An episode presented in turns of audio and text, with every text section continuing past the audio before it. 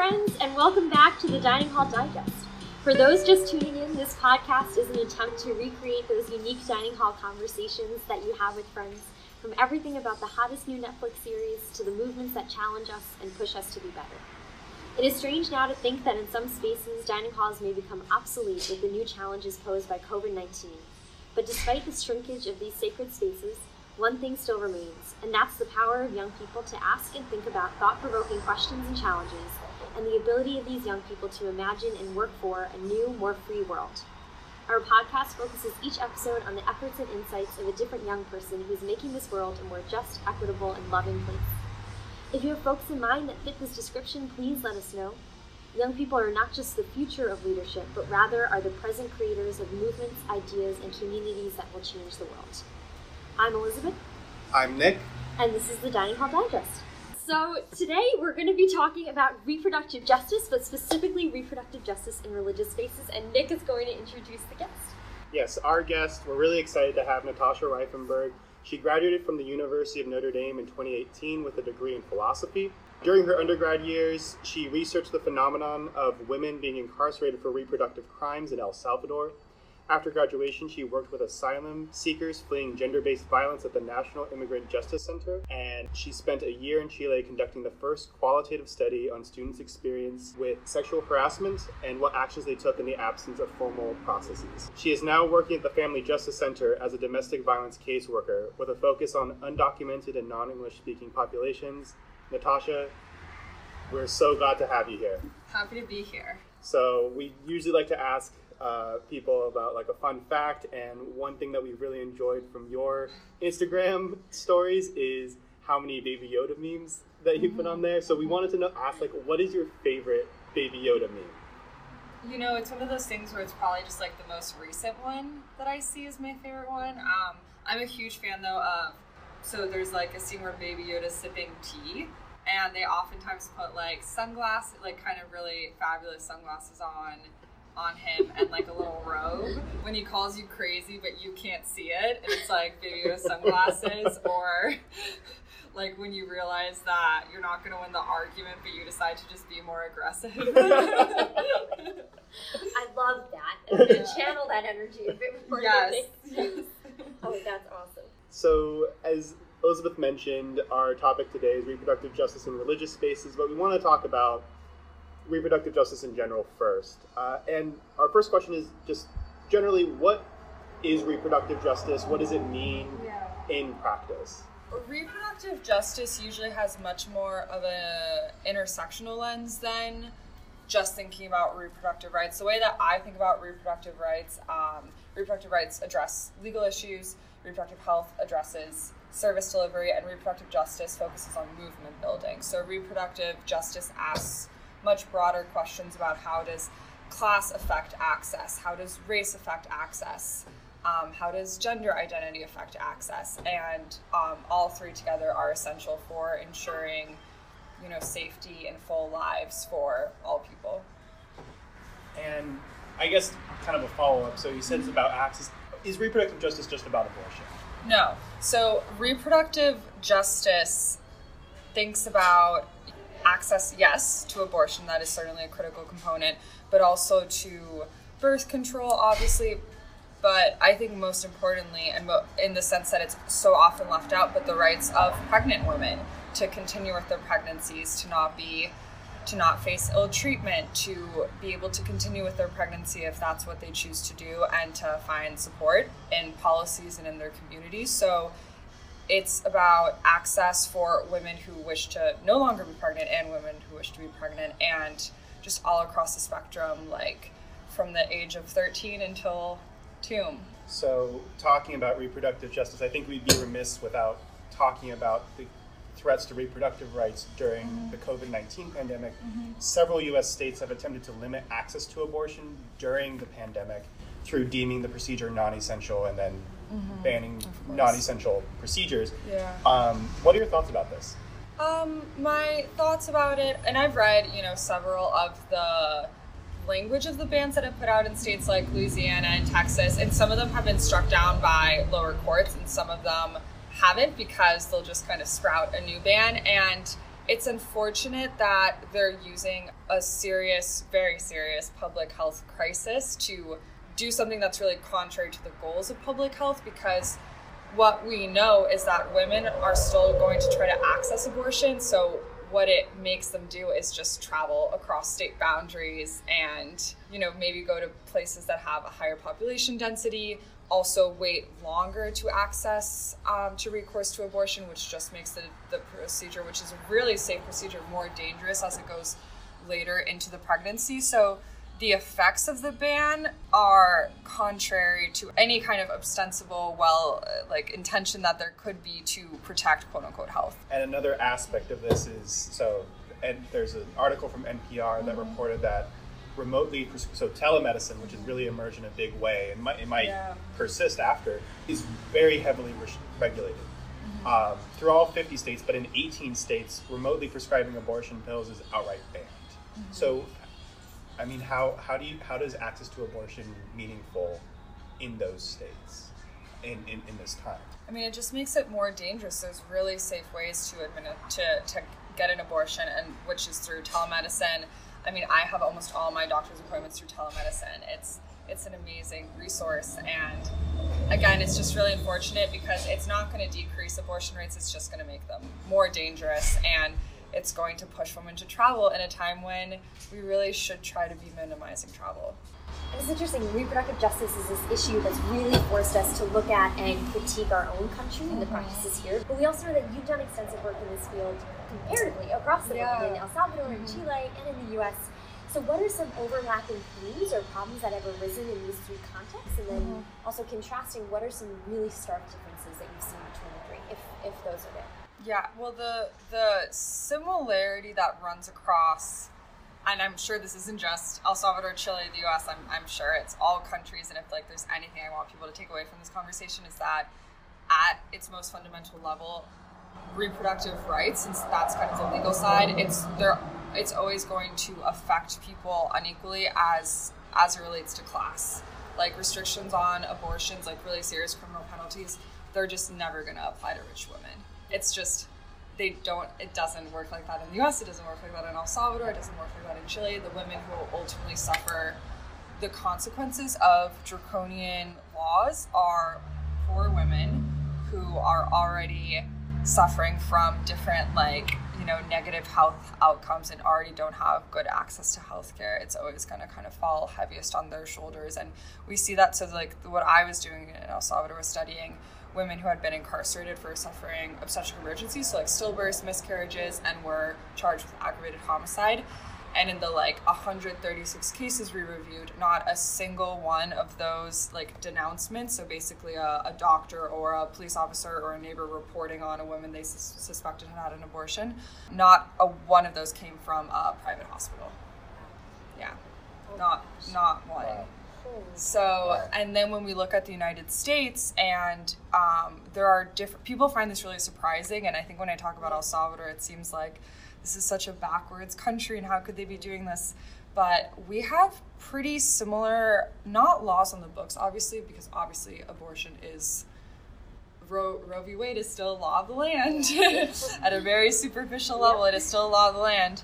Um, but we do state by state have certain fetal harm laws that in the end have very similar consequences of poor you know especially women of color in this country who live in more rural areas being um, charged with different crimes for behavior that if it weren't happening during pregnancy would not be illegal. So there have been women who have charged, especially in Alabama and Louisiana, under these fetal harm laws or quote unquote child endangerment laws, where a child is interpreted as fetus and environment is interpreted as womb.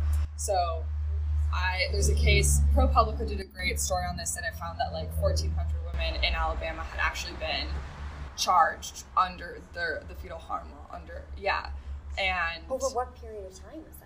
A couple years. Oh wow. Yeah, I'm not sure exactly which years but it was for behavior like falling down the stairs, refusing a C section, smoking, taking a Valium, and even with drug abuse. Obviously, that isn't the way that we should be dealing with substance abuse while being pregnant. It's not throwing someone in jail. That's not good for anyone. Yeah. So that's the biggest similarity is just how I don't think these laws would stand as they are if they affected everyone equally, if it, if it affected rich women. And you've already talked about this, the intersectionality of it, mm-hmm. but I would like to kind of dig in a bit more. So there's mm-hmm. this great book that's that's pretty recent called Hood Feminism, and there's this wonderful quote in it that says, um, "This tendency to assume that all women are experiencing the same struggles." Which has led us to a place where reproductive health imagery centers on cisgender, able bodied women to the exclusion of those who are trans, intersex, or otherwise inhibiting bodies that don't fit the narrow idea that genitalia dictates gender. So I was wondering if you could talk a bit about these intersections and how you've seen, you know, the, the non-white, cisgender, able-bodied woman represented yeah. in these three contexts. There's like been some amazing sociological research on this, especially Jeanne Flavin, who has really been the one who's dug really deep on like women getting incarcerated because they are pregnant because they are engaging certain behaviors while they're pregnant. Her whole kind of thesis is that it's because they don't conform to the idea of a good mother.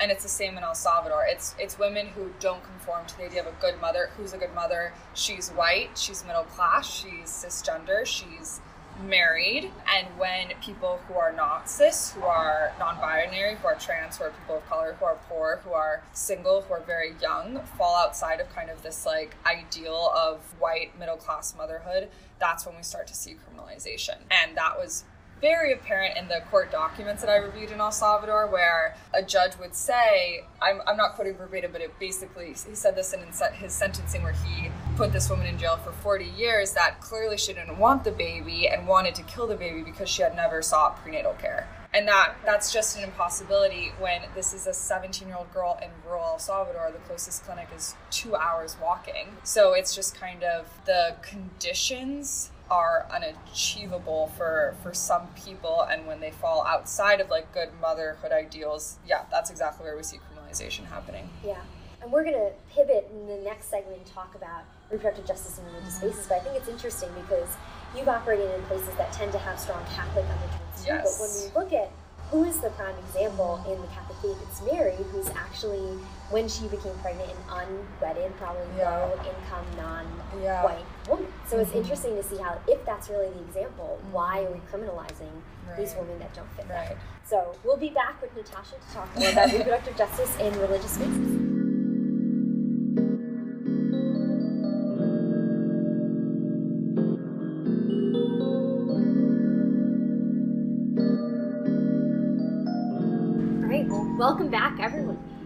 So, as we mentioned, now in this bit, we want to focus a bit more on the connection between uh, reproductive justice and the way that it shows up or maybe kind of fought against in these religious spaces. So, Natasha, I was wondering if, if, if you know and if you could tell us a bit more about the history of the right to life versus you know, right to choice movement in the U.S. I think it's so politicized now, and especially at our campus on Notre Dame, you just see it. And there's this we were mentioning before this new show that's out called Mrs. America, and it kind of documents the work of this conservative female activist Phyllis Schlafly and the way that she led this fight of women against the right to choose. So I was wondering if you could just talk a bit more about that.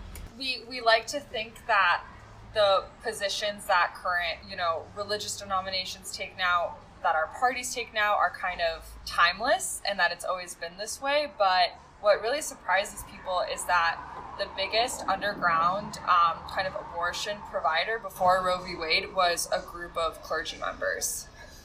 yeah, it was really? like the clergy abortion provider network and it had over a thousand clergy members who helped women get abortions, and it was the biggest. And there are really amazing testimonials from Catholic priests, rabbis, Protestant ministers that say that you know they didn't go into this thinking they were going to help women get connected to safe abortion providers, but it was in working with the poor and seeing how much suffering there was with women giving birth nine times and not being able to literally not being able to feed their children so it was very um, informed by real kind of like hard, tough, real life experiences. And abortion really was not kind of the hot button political polarizing issue that it is now. Pre 1970s, it really came about with moral majority and this kind of grand strategy of getting evangelicals to start voting and to start seeing themselves as political actors. And abortion was a a huge um, push for that. But now we have, you know, one issue voters on the topic of abortion. Then I think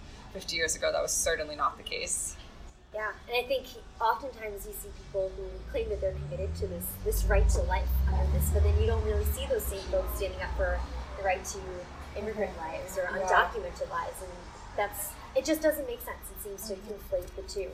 And so, a question that we have for you is, I guess, how do you advocate for the freedom to choose and this reproductive justice against a strong religious background? Well, I think um, you know, for for me, I am very I was very entrenched in the values of liberation theology in the school I went to when I was younger and those values are about caring for the poor, about creating a really substantive preferential option for the poor, about listening to marginalized voices, uplifting the poor, and that's kind of where my belief my beliefs in abortion are, are rooted is is in those values and is in evidence-based research and that's kind of what informs me. So i don't even see them for me at least as, as totally disconnected. And from a catholic perspective um, the the church's position on abortion hasn't been of course as time you know the history Yeah. is so interesting. Like st augustine thought that the soul entered the the fetus at 90 days for men 50 days for women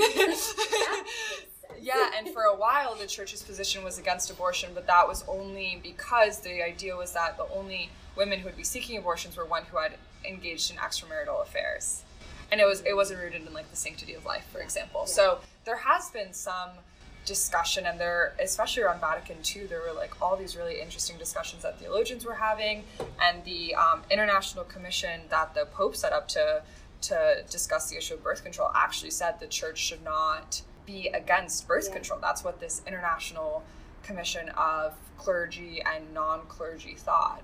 So yeah, it's really really interesting and when we look at the catechism, it really emphasizes the importance of conscience. And I know that for, for many women I know who are Catholics, they are pro choice because they would never want to take away that kind of moral process from someone else or, or engage in that kind of really deep, insightful, very personal choice for someone else. And I've what something that one of my friends told me was that she is on birth control precisely because she never wants to be in a position where she has to get an abortion. So, you know, for her, yeah, being on birth control is a huge part of her her faith. It lets her live out her faith. Yeah.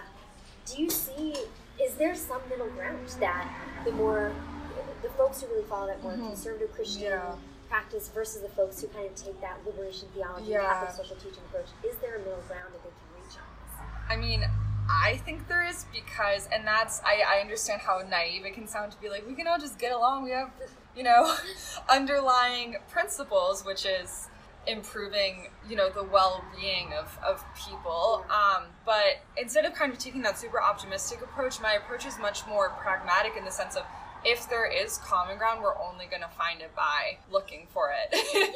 Yeah. right? And by actually engaging with people and being really generous because most people don't come to their views on abortion through some rational decision making process or from reading a bunch of you know philosophical papers and being like i actually think i'm pro-life you know for almost everyone it's it's from our backgrounds it's from what our, our personal experiences and when you engage with someone on that level instead of trying to argue with them but understanding like kind of the the socio the like micro sociology behind their views um, it can be a lot more pleasant. And what I've so I did a lot of like fo- focus group interviews uh, around abortion in El Salvador, and when it was under this professor, and when she was kind of going through the research review process, all these people thought like, who's going to want to talk to you about this? Like, people are not going to open up. This is a country that has you know such draconian laws. You know, the public opinion data is ninety eight percent pro life. They're not really going to want to engage on this issue. And she found that people were ecstatic, and I found that too, to have a space that was safe where they could actually kind of present their views without feeling like that they were going to get attacked and like that everything was going to be nitpicked. And I, from understanding that and seeing that firsthand, I like wanted to bring that to Notre Dame and like did this dialogue dinner with the pro life club and i think most people had a really really positive experience because the whole point of the dinner was that it wasn't a debate but a dialogue and that we could find things that we really agreed on that went beyond just the kind of the legal personhood of the fetus but and i think not criminalizing pregnant bodies is like a huge first step Yeah. kind of building on your years at Notre Dame, you were one of the named plaintiffs in Irish 4 Reproductive Health's the lawsuit. only the only named plaintiff, yes, in Irish reproductive health lawsuit against the University of Notre Dame Yeah. about access to contraception. Mm-hmm. I, I I've read a little bit, but could you just tell us why Yeah. Irish 4 Reproductive Health is suing the university? Right. So Notre Dame has taken various positions, and it's really important to understand what those different positions have been in the span of six months to understand kind of the basis of the lawsuit and what the lawsuit is saying. So, yeah, and I don't, it's so easy to get really into the weeds, but okay, with, you know, ACA, Obamacare, this is huge. So, for the first time ever, employers through healthcare had to provide no copay contraceptive to their employees. Okay. There was a lot of pushback from that from um, religious organizations. So, oh, the Obama administration carved out an exception for religious organizations like Notre Dame that said, okay, you don't have to ever directly put one dollar towards towards contraceptives, towards something that you have a, a, a reasonable moral religious objection to. All you have to do is check this box that states that you have this objection.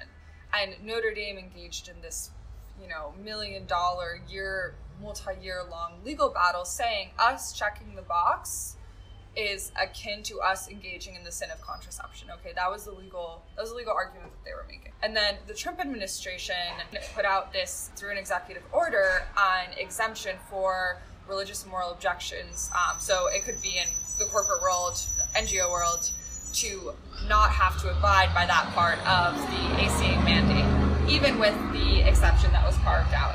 Um, Notre Dame took that took that deal. Almost no other university did. They took it very publicly. They received a bunch of backlash, so they actually changed their position, saying, "Never mind, we go back on this. We respect the the plurality of our community." Okay.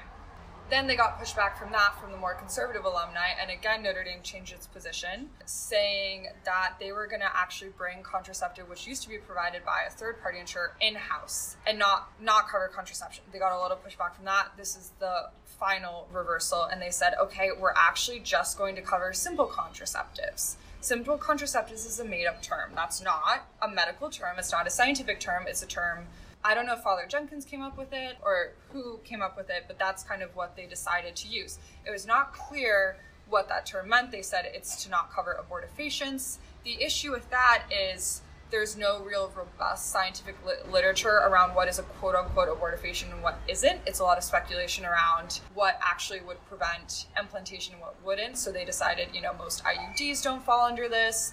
Many different forms of, of just the pill don't fall under this they kind of arbitrarily decided what doesn't. They didn't go by like the FDA guidelines, and the FDA classifies contraceptives necessarily as ones that do not operate after fertilization. So the lawsuit centers has various arguments. One is that Notre Dame violated the APA and not ever engaging with employees, students. It was kind of a quote unquote backroom deal with the Trump administration. So that's like the really kind of technical administrative complaint that this uh, Supreme Court case of Little Sisters of the Poor v. Pennsylvania does not address. And then they also say that it actually violates the the Religious Freedom Act because they ha- that act says that you have to balance religious freedom considerations with other substantive interests of the government. And that the health of students is a substantive and employees is a substantive interest. So they were saying, you know, they really bargained away the so a, a private employer cannot bargain the, away the rights of their employees with the government. That is against the law, and that's precisely what Notre Dame did. So that's kind of the, the major basis of the lawsuit. So we you mentioned the Little Sisters of the Poor case. Yeah. Um, a few years ago, we had the Hobby Lobby case. We're seeing a lot of these cases where an employer's like moral and religious objections kind of override the right Yeah. of em- employees to get the, this kind of health care. Focusing on the Little Sisters of the Poor case, could you tell like what effect this case has on the Irish 4 Reproductive Health? So actually, as of now, eh, that is quote unquote under review. Like the lawyers from Notre Dame and the lawyers from the Center for Reproductive Rights and the National Women's Law Center are still not sure how it exactly affects because the Supreme Court case actually doesn't speak to the constitutionality of the content of the Trump administration's exemption. It only it only addresses it's very narrow in its scope. So no, no most of the time when we see it in the media that they decided on this, we think they're just like, yes, this is constitutional, this is good. No, it's not like that. They they kind of decided on narrow grounds that the government does have that rulemaking ability to in effect make that kind of executive order but that doesn't actually mean anything for in practice you know that could continue to be lit- litigated so it's unclear and it's not the same it's not the same facts or the same the same facts are not being disputed in the Notre Dame lawsuit versus the Little Sisters of Poor. But like yeah, looking at this trend, the trend we're seeing, I mean, oftentimes it's it's posited as women's health versus religious freedom, and I think that is. As I was talking to my friend um, Alexis, I just want to give her credit for this idea because she was saying it's a very impoverished way of approaching it because it's making it seem like the women who it's affecting don't have the right to religious freedom. And that it's right? Yeah. because like i just talked about my one friend who wants to use birth control to prevent herself from being in a situation of abortion that is her exercising her religious freedom. And i felt like i was exercising my you know engaging in a moral religious process of decision making when i decided that i wanted to have an iud so, right, it's a very impoverished way of looking at it, and we're a, a very problematic trend that I'm seeing in the Supreme Court, not just on matters of reproductive health care, but kind of beyond, is this idea that we're going to treat corporations and bigger organizations as people, one, and that their rights kind of can supersede the rights of any individuals, and that the rights of the employer are somehow more urgent and singular than the, the rights of thousands and thousands of individuals that these rulings are affecting. And just kind of wrapping it up, our last question is uh, what does the future of reproductive justice in America look like to you? This is a very complicated Yeah, question and yeah. affected by the fact that there's a conservative Supreme Court and we don't know how the next election is going to go. We don't know a lot of things, but what does it look like to you? I mean, this is kind of what reproductive rights advocates have been saying for years is that the future of reproductive rights is not going to be decided by a Supreme Court case. It's going to die the death uh, by a thousand paper cuts, unfortunately, through trap laws. Um, there's more and more states that just have abortion deserts that have one clinic. It's just, it has, you have to look at the what's happening on the ground and what's happening in practice. Could you could you define what trap laws are? Oh yeah, trap laws are targeted regulations at abortion providers, and what def- what separates a trap law from a different kind of health regulation is that they're created with the purpose of limiting abortion access, and that they're not they don't really have a medical basis. So, for example. One that I like to point to is North Carolina has a bunch of different trap laws that have led the state from having like 16 clinics or I think one right now and they have certain restrictions that would never apply to a hospital that the waiting room has to have a certain degree of humidity. And if it doesn't have that degree of humidity the clinic can get shut down and also that the they have to submit the landscaping plans and the sprinkler plans every year. And if they don't do that the clinic can get shut down. So there's there's really no we were talking before about like restrictions due to COVID, and then at you know they can sort of pretend that it's for public health reasons, but you can't really even get away with that with many trap laws, and they're they're written by politicians, and the politicians are writing laws that doctors have to abide by and tell their patients, you know, medically inaccurate things about you know fetal development and breast cancer and rates of breast cancer after having an abortion and depression and suicidal ideations and things like that. Yeah, and you and you think that because of the proliferation of them right now, that Yeah. that is it's possible that those are going to be the thousand cuts Absolutely, at yeah. the access to abortion that's Yeah, at and least under Roe v. Wade right now. yeah, I think what we can look for for hope are kind of really creative ways that practitioners and advocates and policymakers are trying to reach people, like telemedicine. You know, like these creative solutions. Um, that's kind of where, where I see hope and, and just in education, like sex ed in high schools, like Yeah. things like that. That is that is so salient towards advancing the goals of, of reproductive justice. I know that I said that was the last question, but I have one it. more. um, so Elizabeth mentioned Mrs. America at the beginning, and you kind of mentioned it. This huge kind of moral majority conservative movement that Yeah. really reigned in the 70s and 80s, especially, was this huge organizational effort.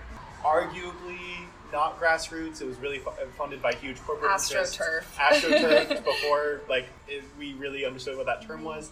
So how how does how do like self-identified liberals like organize for this I, kind of work? I think it's in recognizing that for so obviously the tradition that I'm most familiar with is the Catholic tradition, but it's really the people who are supposed to make up the church. It's really like the people are the body of Christ. It's not just like the Pope. It's it's really the people that are the ones who are, are living out this religion day to day. And when we look at the statistics that we know about how women of Catholic faith practice their religion in the United States, you know, over 80% of Catholic women are are using use artificial contraception at some point in their life.